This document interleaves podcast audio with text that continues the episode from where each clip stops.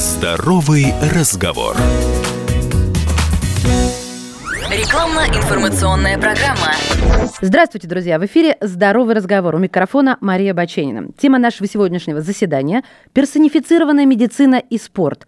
Диагностика, которая может помочь выбрать вид спорта. У нас в эфире заместитель директора клиники Мединцентр по вопросам медицинской деятельности Лимаренко Ольга Петровна, врач-травматолог, ортопед. Ольга Петровна, здравствуйте. Мария, здравствуйте. Ну, сразу вопрос по теме. Персонифицированная медицина. Что это? Какие цели, задачи у этого направления? Из чего складывается слово персонифицированное? От слова персона. То есть мы расцениваем каждого конкретного человека как индивидуальность. Поэтому мы говорим о том, что мы можем к каждому пациенту подходить с той точки зрения и рассматривать те проблемы, которые беспокоят непосредственно его. Это не стандартный набор исследований и обследований для пациента – а еще какие-то дополнительные методики для диагностики того, что волнует именно конкретного человека. Вообще, я знаю, что сложно сказать, в какое время года случается больше травм. Но традиционно зима, как раз именно это время года, считается наиболее высоким сезоном у вас, у врачей-травматологов. Причина этого в нашей стране, безусловно, климатические. Короткий световой день, снег, гололед, и это все может сыграть злую шутку. Расскажите мне, пожалуйста, о сезонных травмах на примере зимних травм. Какие есть виды вот этой категории, причины их возникновения, ну и какая опасность для людей разных возрастов. Да, Мария, действительно, вы совершенно правильно упомянули о том, что зима считается у травматологов наиболее высоким сезоном, безусловно, это так. А, соответственно, основная масса травм, которая случается зимой, их можно разделить на две большие такие группы – Первая группа – это травмы так называемые высокоэнергетические, которые происходят в результате падения на лыжах, на коньках, катания на тюбинге, на сноуборде. Ну, то есть что-то связано с повышенной активностью, с каким-то спортом. И второй вариант – это низкоэнергетические травмы, когда, например, человек просто подскользнулся, упал, очнулся гипс, как в известном кино – Соответственно, тут можно говорить о возрастном делении. Да? Если, например, э, подскользнулся молодой человек с хорошим кровоснабжением, с э, нормально занимающийся спортом, человек, который следит за своим образом жизни, если он подскользнулся и упал, то, вероятнее всего, у него речь пойдет о травме связок или там, о переломах лодыжек, если это подвернутая нога. А, например, если в подобной ситуации падает пожилой человек, то, к сожалению, чаще всего это будет травма бедра. Очень часто у пожилых пациентов в таких ситуациях звучит страшный диагноз – перелом шейки бедра, перелом костей таза. И вот это действительно то разграничение возрастное, которое при одном и том же фактически механизме травмы несет за собой различные последствия и различную тяжесть вообще течения заболевания как такового. А что нужно знать для оказания первой помощи человеку с подозрением на перелом шейки бедра? Вот самое страшное и серьезное берем. Вот смотрите, если человек упал и чувствует боль, э, где бы это ни произошло, первое, что нужно сделать вот окружающим людям, это не пытаться помочь, встать, еще что-то. Нужно первое, что сделать, это вызвать скорую помощь. Вызвали скорую, постарались успокоить упавшего, не оставлять человека одного, потому что это тот человек, который находится в стрессовой ситуации, он может сам себе навредить, не понимая этого. Если разговор идет про повреждение верхней конечности, то человека, который пострадал, его можно усадить, подождать немножко, э, пока он почувствует себя более-менее комфортно с точки зрения вестибулярного аппарата. Ну, то есть, например, у него не будет кружиться голова, его не тошнит. Если через одну-две минуты все более-менее нормально, этого человека можно поднять и проводить в ближайшее теплое помещение, ну просто чтобы элементарно человек не замерзал и ждать скорую уже там. Если идет э, разговор о повреждении нижней конечности, то в этой ситуации нужно в первую очередь, конечно, успокоить человека, и его нужно согреть. Потому что человек, который лежит на снегу, на асфальте, неважно, на улице, без движения, он начинает очень быстро замерзать. Не нужно дать пациенту замерзнуть. Это очень важно.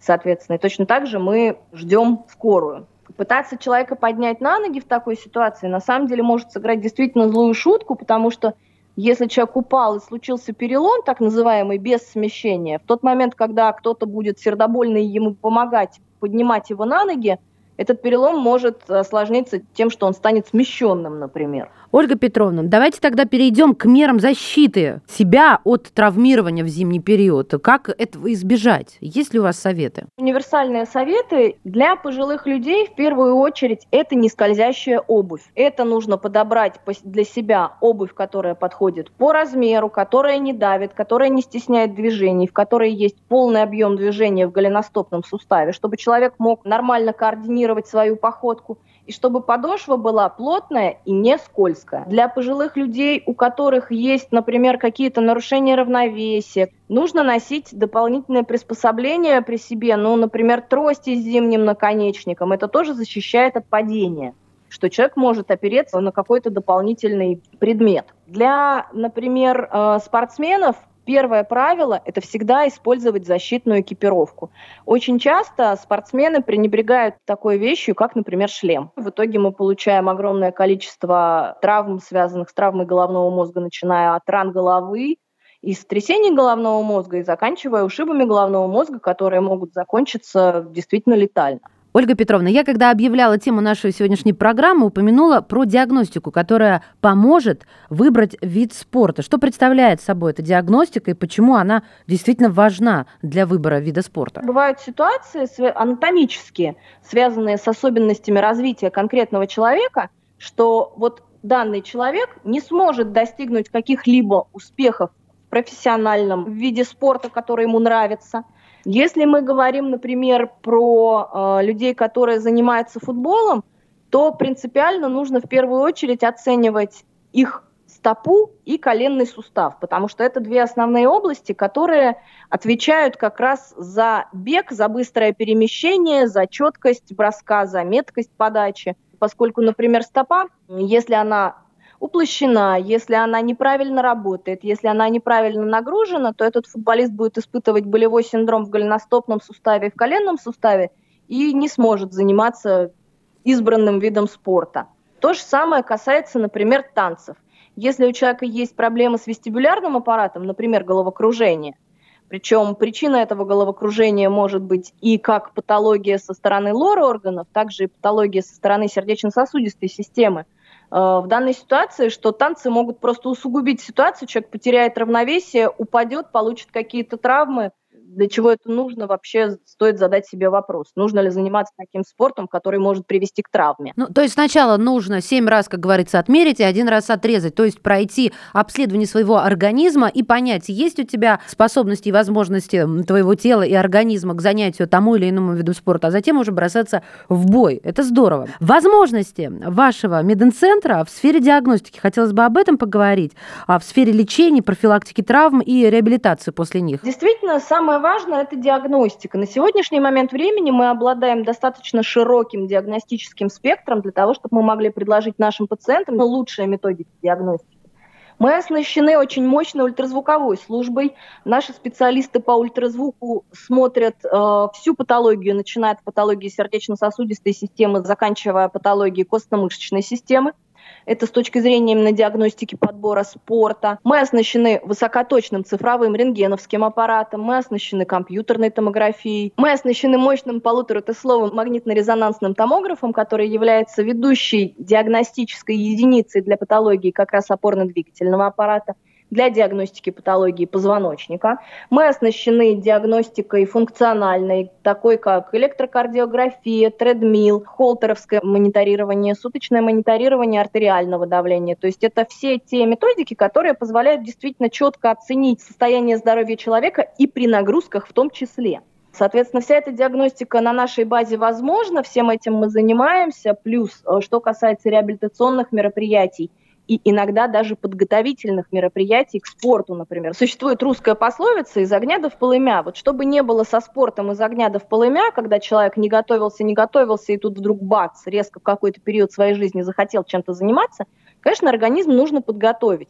Для этого проводится курс реабилитационный, короткий, который подготовит мышцы к будущим нагрузкам. Для этого у нас э, работает большое отделение лечебной физкультуры и физиотерапии, которые помогают, во-первых, правильно скорректировать мышечную работу, повысить мышечный тонус и точно так же помочь нашим мышцам расслабляться. Очень важно не только напряжение мышцы, но и ее расслабление после, потому что если мышца, любая мышца, если она не расслабляется, то мы получаем, э, во-первых, боль, во-вторых, какие-то травмы послед мышц, сухожилий, связок последующие. Собственно, вот, наверное, основные моменты. Поэтому реабилитационное отделение в полной мере как раз обеспечивает именно подготовку к любому виду спорта. Друзья мои, если вам нужна дополнительная информация, добро пожаловать на сайт Мединцентра www.medin.ru www.medin.ru или позвоните 8 495 933 8648.